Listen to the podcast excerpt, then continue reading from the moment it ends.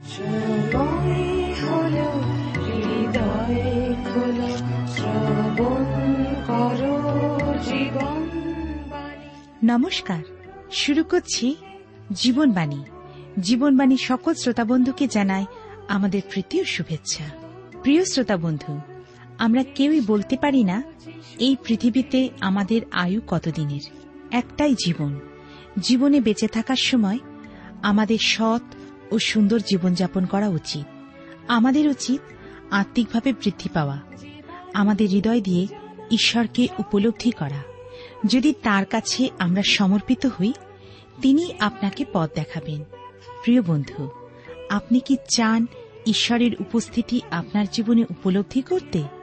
আপনি কি চান আপনার হৃদয়কে সমর্পণ করতে? তাহলে দেরি নয়। শুনতে থাকুন জীবনবাণীর আজকের আলোচনা।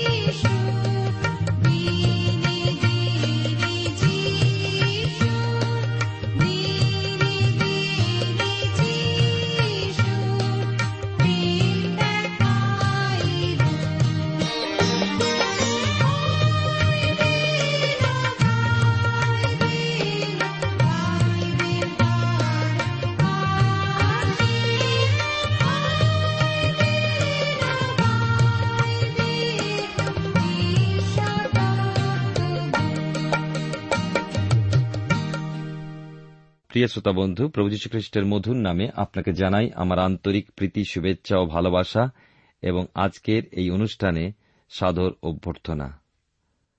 আশা বিশ্বাস করি ঈশ্বরের মহানুগ্রহে আপনি এবং আপনার পরিবারস্থ সকলেই ভালো আছেন এবং আজকের এই অনুষ্ঠানের মধ্যে দিয়ে ঈশ্বরের অপার অনুগ্রহ আশীর্বাদ লাভ করতে পারবেন। জীবনবাণীর অনুষ্ঠানে ধারাবাহিক আলোচনায় আমি আপনাদের কাছে বাইবেলের নতুন নিয়মে করিন্থীয়দের প্রতি প্রেরিত পৌলের দ্বিতীয় পত্র থেকে আলোচনা করে চলেছি। গত অনুষ্ঠানে আমি এগারোর অধ্যায় শেষ অংশ আলোচনা করে শেষ করেছি। সাধু পৌলের জীবনে ভীষণ সংকট, ক্লেশ, যাতনার মধ্যে দিয়ে তাকে এগোতে হয়েছিল, সেই বিষয়ে আমরা আলোচনা করেছিলাম। সেই ভীষণ অবস্থাতে ঈশ্বর তাকে উদ্ধারও করেছিলেন। সাধু পৌল ঈশ্বরকে গৌরবান্বিত করেছিলেন। তাই তাঁর নানা দুর্বলতায় তিনি ঈশ্বরেতে শ্লাঘা করেছেন। দম্মেশকে তাকে ধরার জন্য রাজা আরিতা পাহারা বসিয়েছিলেন নগরদ্বারে কিন্তু প্রাচীরের গায়ে একটা ফাঁকা জায়গা বা জানালা দিয়ে ঝুড়িতে করে সাধু পৌলকে নামিয়ে দিয়েছিল তাঁর লোকেরা, আর তিনি পথে নেমে সহজেই পালিয়ে যেতে পেরেছিলেন।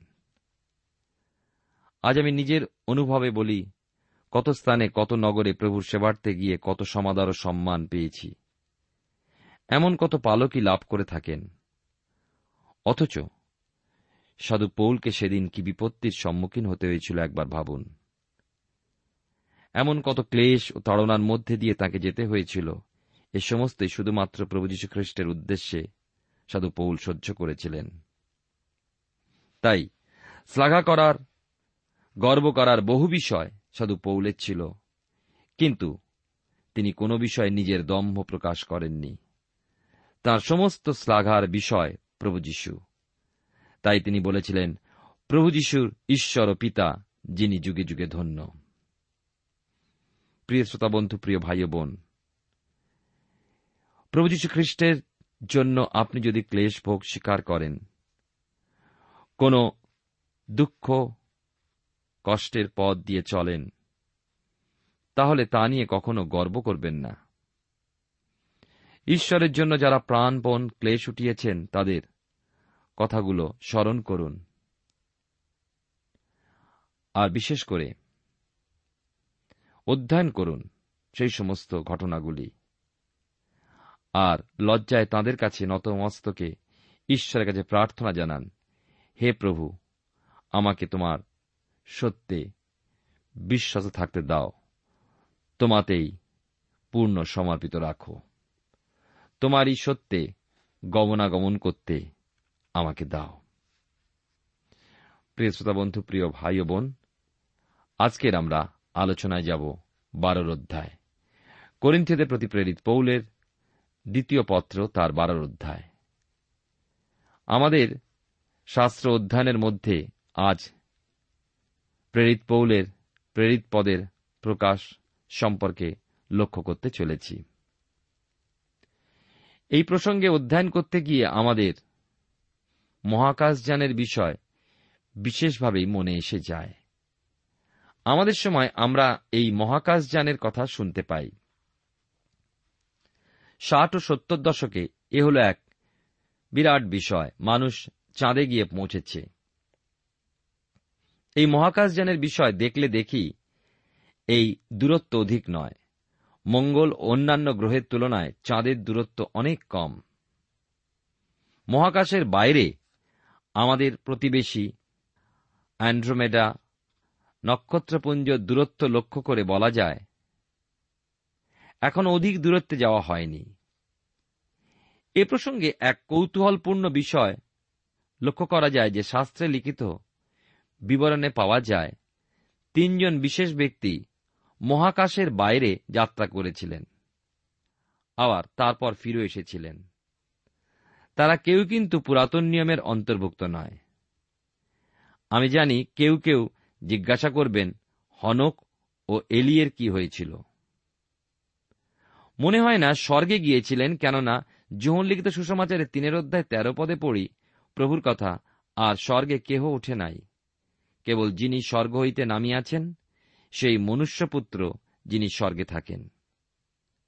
আবার কেউ কেউ বলবেন, আমার মনে হয় এলিও স্বর্গে গিয়েছেন। বাস্তবিকে কিন্তু তিনটি স্বর্গীয় স্তরের কথা বলা হয়। প্রথমটি পাখিদের স্থান। দ্বিতীয়টি নক্ষত্রপুঞ্জের স্থান। এবং তৃতীয়টি ঈশ্বরের বাসস্থান। এলীয় ভাওবাদী মহাকাশে নিত হলেন লোকান্তরে। এখনও পর্যন্ত প্রভু যিশুর কথা মতোই সম্ভবত স্বর্গে কেউ ওঠেনি, পৌঁছায়নি। তিনি বলেছেন ঈশ্বরের পুত্র স্বর্গ হতে নেমে এসেছেন। আমরা জানি দুজন ব্যক্তিকে যাঁরা স্বর্গে গিয়েছিলেন এবং নেমে এসেছিলেন। একজন প্রেরিত জোহন, তিনি পাটম দ্বীপে থাকার কালে স্বর্গে নিত হয়েছিলেন। তিনি কি দেখেছিলেন? সে বিষয়ে বাইবেলের শেষ বই, অথবা বলতে পারি, নতুন নিয়ম, যে পুস্তক, সাতাশখানি পুস্তক, তার শেষ বই, প্রকাশিত বাক্যে তিনি লিখেছেন। তিনি পৌঁছেছিলেন তৃতীয় স্বর্গে, যেখানে ঈশ্বরের সিংহাসন। আসুন একটু লক্ষ্য করি। এই প্রসঙ্গে প্রকাশিত বাক্যের চারের অধ্যায় এক দুই পদে লেখা আছে, ইহার পরে আমি দৃষ্টি করিলাম, আর দেখো, স্বর্গে এক দ্বার খোলা রইয়াছে এবং প্রথম যে রব শুনিয়াছিলাম যেন তুরির রব, আমার সহিত কথা কইতেছিল সেই রব শুনিলাম, কেহ বলিতেছেন, এই স্থানে উঠিয়া আইস, ইহার পরে যাহা যাহা অবশ্য ঘটিবে সেই সকল আমি তোমাকে দেখাই। আমি তখনই আত্মাবিষ্ট হইলাম। আর দেখো স্বর্গে এক সিংহাসন স্থাপিত। সেই সিংহাসনের উপরে এক ব্যক্তি বসিয়া আছেন। অপরজন হলেন প্রেরিত পৌল, যিনি স্বর্গে নীত হয়েছিলেন। এই বিবৃতি আমরা সম্মুখে লক্ষ্য করব। বোঝা যায় তিনজন ব্যক্তি যারা স্বর্গের বিবরণ দিতে সমর্থ। প্রভু যীশু, যিনি ঈশ্বর হলেও মাংসে মূর্তিমান হলেন, তিনি স্বর্গের বিষয় অন্যদের অপেক্ষা আরও অধিক বললেন, তথাপি স্বর্গের বিষয় যেন তিনি বাস্তবিক অল্পই বললেন। জোহনের খুব বেশি বলার ছিল না, পৌলের কিছুই নয়, আর সাধু পৌল জানিয়েছেন আমাদেরকে যে তিনি তার প্রেরিতত্ব সমর্থনের প্রয়োজনীয়তায় বাধ্য না হলে কিছুই এ প্রসঙ্গে জানাতেন না। তার যাত্রা সম্পর্কেই তিনি জ্ঞাত করেছেন। সাধু পৌলের সেই অভিজ্ঞতা কি? আসুন আমরা লক্ষ্য করি আজকের আলোচনায়। আপনার সামনে যদি বাইবেল আছে, তাহলে আমার সঙ্গে খুলবেন। দ্বিতীয় করিন্থিও তার বারোর অধ্যায়। এবং দ্বিতীয় করিন্থিও তার বারোর অধ্যায় লেখা আছে, পৌলের স্বর্গীয় দর্শন। তিনশো বাহাত্তর পৃষ্ঠায়, দ্বিতীয় করিন্থীয় বারোর অধ্যায় এক পদে লেখা আছে, শ্লাঘা করা আমার পক্ষে আবশ্যক, তাহা হিতজনক নয় বটে, কিন্তু প্রভুর নানা দর্শন ও প্রত্যাদেশের কথা কহিব। ঈশ্বর তার আপন পঠিত বাক্যের দ্বারা আমাদেরকে আশীর্বাদ করুন, আসুন প্রার্থনায় সমর্পিত হই। প্রেমময় পিতা ঈশ্বর, তোমার পবিত্র নামের ধন্যবাদ করি, তোমার গৌরব প্রশংসা করি আজকের এই সুন্দর সময় ও সুযোগের জন্য এবং তোমার পবিত্র বাক্যের জন্য। তুমি তোমার আত্মা দ্বারা, তোমার সত্য দ্বারা আমাদেরকে চালিত করো, যেন তোমার বাক্যের গভীরে আমরা প্রবেশ করতে পারি এবং বাক্যের নিগুড় তত্ত্ব উপলব্ধি করতে পারি। অসুস্থ পীড়িত যারা আছেন, যারা পত্রের মাধ্যমে আমাদেরকে জানিয়েছেন, অথবা ফোন করে জানিয়েছেন, অথবা প্রভু আমাদেরকে জানাননি, কিন্তু প্রভু বিছানায় শুয়ে আছেন তাদের যাতনা কষ্ট তুমি সকলেই দেখেছ। তাদেরকে তোমার চরণতলে সমর্পণ করি। তোমার সেই কালবেরি ক্রুশের রক্ত দ্বারা তাদেরকে আবৃত করো। সুস্থতা, আরোগ্যতা দিয়ে তোমার মহিমা দেখতে সাহায্য করো। সকল ধন্যবাদ, গৌরব, মহিমা তোমারই হোক। ত্রাণকর্তা যিশুর নামে প্রার্থনা চাই। আমেন।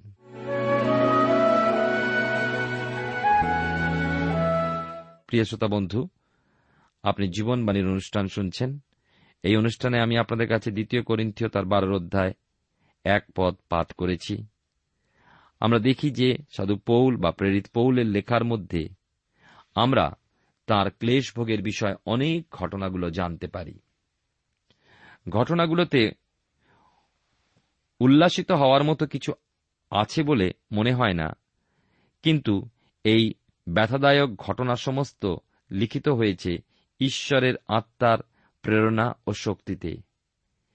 এই জন্য সেই অভিজ্ঞতাকে আমরা লিপিবদ্ধ হিসাবে দেখতে পাই, যেন কোনো মানুষ কখনো বলতে সাহস না পায়।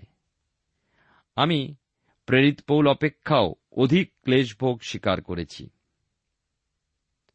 আমাদের কাছে খ্রিস্টের উদ্দেশ্যে ক্লেশভোগ শিকারের বিষয়ে বলতে গিয়ে প্রেরিত পৌল প্রভু হতে প্রাপ্ত দর্শন ও প্রকাশের অভিজ্ঞতা লাভ করলেন। ইতিমধ্যেই যে তিনি দম্মেশকের পথে প্রভুর উপস্থিতি অনুভব করেছিলেন।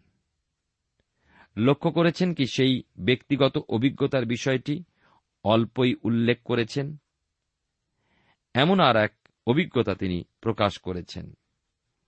দুই পদে লেখা আছে, আমি খ্রিস্টের আশ্রিত এক ব্যক্তিকে জানি, চৌদ্দ বৎসর হইল সশরীরে কিনা জানি না, অশরীরে কিনা জানি না ঈশ্বর জানেন, এমন ব্যক্তি তৃতীয় স্বর্গ পর্যন্ত নিত হইয়াছিল।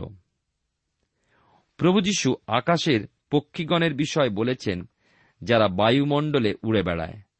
তারা অনেক অনেক উঁচুতে উঠতে সমর্থ নয়। তাদের উড়ে চলার সীমার ঊর্ধ্বে বা বাইরে নক্ষত্ররাজি স্থান। আবার ঈশ্বরের সিংহাসন যে স্তরে, তা ওই নক্ষত্ররাজি স্তর হতে আরও আরও ঊর্ধ্বে। হাস্যস্কর ঠেকে তাদের কথা যারা চাঁদে গিয়ে বলেছিল যে তারা এতদূর গিয়েও ঈশ্বরকে দেখতে পেলেন না। নিশ্চয়ই তারা যথেষ্ট দূর, বহুদূর, বহু উচ্চে গিয়ে পৌঁছায়নি। বাস্তবিক তাদের যাওয়া উচিত ছিল তৃতীয় স্বর্গ পর্যন্ত। সাধু পৌল তাঁর তৃতীয় স্বর্গ পর্যন্ত উত্থিত হওয়ার অভিজ্ঞতাকে প্রকাশ করেছেন। তিনি এর কালও উল্লেখ করেছেন পত্রলেখা চোদ্দ বছর পূর্বে এই ঘটনা ঘটেছিল। তার প্রথম সেবাযাত্রার কালে লুস্ত্রায় তার অভিজ্ঞতার কথা আমাদেরকে বলা হয়েছে। প্রেরিতদের কার্যবিবরণের চোদ্দ অধ্যায় উনিশ কুড়ি পদে কি লেখা আছে জানেন? আমি আপনাদের জন্য পাঠ করে শোনাচ্ছি। প্রেরিতদের কার্যবিবরণ তার চোদ্দ অধ্যায় উনিশ এবং কুড়ি পদ কিন্তু আন্তিওকিয়া ও ইকোনীয় হইতে কয়েকজন জিহুদি আসিল, আর তাহারা লোকসমূহকে প্রবৃত্তি দিয়া পৌলকে পাথর মারিল এবং নগরের বাইরে টানিয়া লইয়া গেল। মনে করিল তিনি মরিয়া গিয়াছেন, কিন্তু শিষ্যগণ তাহার চারিপার্শ্বে দাঁড়াইলে তিনি উঠিয়া নগর মধ্যে প্রবেশ করিলেন। সাধু পৌল কি মরে গিয়েছিলেন? যতদূর জানি, সাধু পৌলের মৃত্যু নিশ্চিত যদি তারা না জানত, তারা নগরের বাইরে টেনে নিয়ে যেত না। আমার মতে প্রভু যীশু তাঁকে মৃত্যু হতে উঠিয়েছিলেন। সাধু পৌল যেন স্পষ্ট ধারণা করতে পারেননি, এ দর্শন ছিল নাকি প্রকৃতই তিনি ঊর্ধ্বে হয়েছিলেন কিনা। এখানে সুস্পষ্ট প্রমাণিত যে তিনি তার অভিজ্ঞতাকে প্রকাশ করলেন। আসুন আমরা পাঠ করি সেই অংশটি। দ্বিতীয় করিন্থীয় তার বারোর অধ্যায়, তিন থেকে ছয় পদ। আর এমন ব্যক্তির বিষয় আমি জানি, সশরীরে কি অশরীরে, তাহা আমি জানি না, ঈশ্বর জানেন। সে পরম দেশে নিত হইয়া অকথনীয় কথা শুনিয়াছিল, তাহা বলা মনুষ্যের বিধেয় নয়। এমন ব্যক্তির জন্য শ্লাঘা করিব, কিন্তু আপনার জন্য শ্লাঘা করিব না।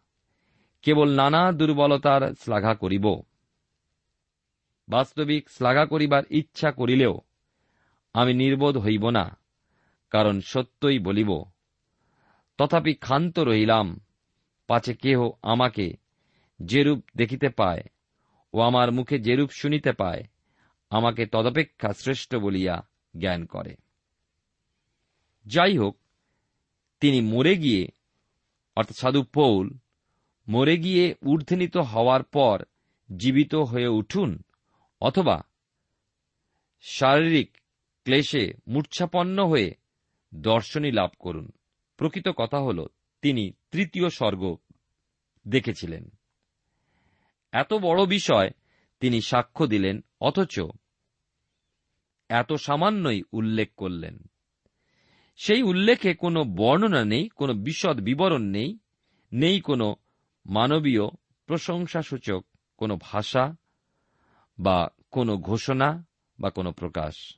রয়েছে শুধু উল্লেখ। আত্মগরিমার কিছুই সেখানে আমরা দেখতে পাই না।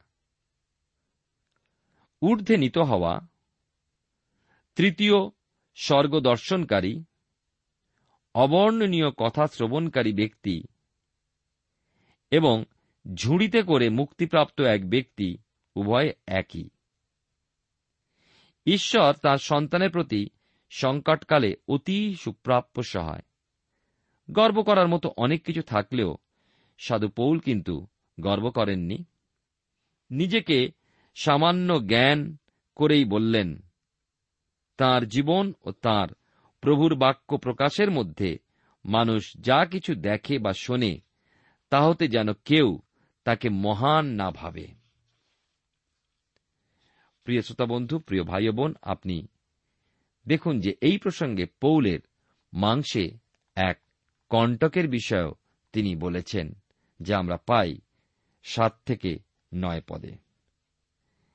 সাধু পৌলের নিজের দুর্বলতা ও যিশুদত্ত বল, আর ওই প্রত্যাদেশের অতি মহত্ব হেতু আমি যেন অতিমাত্র দর্প না করি, এই কারণ আমার মাংসে একটা কণ্টক শয়তানের এক দূত আমাকে দত্ত হইল, যেন সে আমাকে মুষ্টাঘাত করে, যেন আমি অতিমাত্র দর্প না করি। এই বিষয় লইয়া আমি প্রভুর কাছে তিনবার নিবেদন করিয়াছিলাম, যেন উহা আমাকে ছাড়িয়া যায়। আর তিনি আমাকে বলিয়াছেন, আমার অনুগ্রহ তোমার পক্ষে যথেষ্ট, কেননা আমার শক্তি দুর্বলতায় সিদ্ধি পায়। অতএব আমি বরং অতিশয় আনন্দের সহিত নানা দুর্বলতায় শ্লাঘা করিব, যেন খ্রিস্টের শক্তি আমার উপরে অবস্থিতি করে। সাধু পৌল বলছেন, তার দুর্বলতার বিষয় জানাবেন, কিন্তু বলবেন না। তৃতীয় স্বর্গের বিষয়, কেন? কারণ তাকে সেই বিষয় বলতে বলা হয়নি। মনে হয়, পার্থিব দৃশ্য হতে শয়তান ঐশ্বরিক সাক্ষ্যগুলো সরিয়ে ফেলতে চেষ্টা করে। ঈশ্বরীয় সাক্ষ্য হতে চায় সে মুক্তি লাভ করতে। আর সেই উদ্দেশ্যে সে ব্যবহার করে অসুস্থতা, রোগ, দুর্বলতা, মাংসে কণ্টক স্বরূপ। সাধু পৌলের মাংসে কণ্টক বলতে কি ছিল? তার সমস্যা ছিল হয়তো ঘৃণ দৃষ্টি। তিনি গালাতীয় পত্রে লিখেছেন, বড় বড় অক্ষরে লিখেছেন, যা তার ক্ষীণ দৃষ্টিকেই প্রমাণ করে। সাধু পৌল তিন তিনবার তার কাঁটাটি সরিয়ে ফেলতে বিনতি জানিয়েছিলেন। কিন্তু ঈশ্বর তা অনুমোদন করেননি। ঈশ্বর শুনেছিলেন প্রথমবার, দ্বিতীয়বার ও তৃতীয়বারও। এমন নয় যে ঈশ্বর তার প্রার্থনা শোনেননি। শুনেছিলেন, কিন্তু তার উত্তর ছিল না। অনেক সময় আপনি এবং আমিও কতক বিষয় ঈশ্বরের কাছে তুলে ধরি এবং উত্তর আসে না। আমরা অস্থির হই বটে, কিন্তু আমার নিজের জীবনে দেখি, ওই না হল সর্বাপেক্ষা মঙ্গলজনক উত্তর। ঈশ্বর পৌলকে বলেছিলেন, আমার অনুগ্রহ তোমার পক্ষে যথেষ্ট। ঈশ্বর জানালেন, কণ্টক তিনি দূর করবেন না, কিন্তু তা সহ্য করার অনুগ্রহ দেবেন। এ সকল ক্ষেত্রে এ হল চমৎকার ও বিস্ময়কর দান। তিনি আরও জানালেন, আমার শক্তি দুর্বলতায় সিদ্ধি পায়। সাধু পৌলের সেবাতে এ বিষয়ে সুস্পষ্ট যে শারীরিকভাবে সাধু পৌল এত দুর্বল ছিলেন যে ঈশ্বরের শক্তি ও পরাক্রম তাকে শক্তিপূর্ণ করেছেন। তাই প্রভুর বাক্যে শুনি পৌলের উত্তর, আমি বরং অতিশয় আনন্দের সহিত নানা দুর্বলতায় শ্লাঘা করিব, যেন খ্রিস্টের শক্তি আমার উপরে অবস্থিতি করে। না সাধু পৌল তার স্বর্গদর্শনে শ্লাঘা করেননি, কিন্তু করেছেন তার নানা দুর্বলতায়। তিনি আনন্দিত, জানিয়েছেন তার জীবন খ্রিস্টের শক্তির জীবন্ত প্রমাণ। সাধু পৌলের জীবনে তার নিজস্ব শক্তি প্রমাণ করার কিছুই নেই। প্রিয় শ্রোতা বন্ধু, আপনি জীবনবাণীর অনুষ্ঠান শুনছেন। দ্বিতীয় করিন্থীয় তার বারোর অধ্যায় দশ থেকে এগারো পদে লেখা আছে এখানে এই হেতু খ্রিস্টের নিমিত্ত নানা দুর্বলতা, অপমান, অনাটন, তাড়না, সংকট ঘটিলে আমি প্রীত হই, কেননা যখন আমি দুর্বল তখনই বলবান। আমি নির্বোধ হইলাম, তোমরাই আমার পক্ষে তাহা আবশ্যক করিয়াছ, কারণ আমার প্রশংসা করা তোমাদের উচিত ছিল, কেননা যদিও আমি কিছুই নই, তবু সেই প্রেরিত চূড়ামণিদের হইতে কিছুতেই পিছনে পড়ি নাই। পুরাতন নিয়মের কালে সিমশনের ঘটনার সঙ্গে সাধু পৌলের আশ্চর্য তুলনা লক্ষিত হয় যে ঈশ্বরের আত্মা সিমশনের উপরে এলে সিমশন বলবান হয়ে উঠতেন। মানুষ সিমশনের দৈহিক পরাক্রমে আশ্চর্য হয়ে যেত, কিন্তু একটা দিন এলো যখন সিমশন বড় দুর্বল হয়ে পড়লেন। বাস্তবিকই বলবান হয় দুর্বল এবং দুর্বল হয় বলবান? ঈশ্বর দুর্বলদের ব্যবহার করেন। এগারো পদে দেখুন কেমনভাবে সাধু পোল বিষয়টি বিশদভাবে লিখেছেন। পূর্বে যেমন অনেকবার করেছেন, তেমনি এখানেও। যেন ত্রুটি স্বীকারপূর্বক দুঃখ প্রকাশ করেছেন, প্রেরিতদের মধ্যে নিকৃষ্ট হিসাবে নিজেকে গণ্য করেও পৌল বলছেন, কেননা যদিও আমি কিছুই নই, তবু সেই প্রেরিত চূড়ামণিদের হইতে কিছুতেই পিছনে পড়ি নাই। তাকে কারও সমর্থন করা উচিত ছিল, অথচ করেনি। প্রিয় শ্রোতা বন্ধু, প্রিয় ভাই বোন, ঈশ্বর তার বাক্যের দ্বারা আমাদেরকে আশীর্বাদ করুন, যেন আমাদের জীবনে ঐশ্বরিক সেই নম্রতা, আত্মার যে ফল দেখতে পাওয়া যায়, যেন নম্রতায় আমরা অন্যকে শ্রেষ্ঠ জ্ঞান করি এবং আমরা সর্ব অবস্থায় খ্রিস্টের ইচ্ছার হাতে সমর্পিত হতে পারি। ঈশ্বর আপনার জীবনে মঙ্গল করুন, আসুন, এই সময় প্রার্থনায় ঈশ্বরের হাতে অবনত হই। প্রেমা পিতা ঈশ্বর, তোমার পবিত্র নামের ধন্যবাদ করি। তোমার জীবন্ত সত্য বাক্যের জন্য, যে বাক্যের দ্বারা আমাদেরকে তুমি এ পর্যন্ত চালিয়েছ। তুমি আমাদের প্রত্যেকের জীবনে সাহায্য করো যেন আমরা তোমার বাক্য অনুযায়ী জীবনযাপন করতে পারি নম্রতায়। তোমায় ধন্যবাদ দিই। সাধু পৌলের জীবনের জন্য তার জীবনে তুমি কেমন আশীর্বাদ করেছিলে। তৃতীয় স্বর্গ পর্যন্ত উত্থাপিত হয়েও তিনি বারবার একটি বিষয় তিনি দুর্বল বোধ করেছিলেন এবং তুমি তাকে শিখিয়েছিলে, তোমার অনুগ্রহ তার জীবনে যথেষ্ট। আমাদেরকে শেখাও যখন আমরা বিভিন্ন অবস্থা পরিস্থিতির মধ্যেও চলি তখন যেন তোমার অনুগ্রহের কথা স্মরণ করে কৃতজ্ঞ হতে পারি। আমাদের সমস্ত অযোগ্যতা অপরাধ ক্ষমা করো। সঙ্গে থাকো, যিশুর নামে প্রার্থনা চাই। আমেন।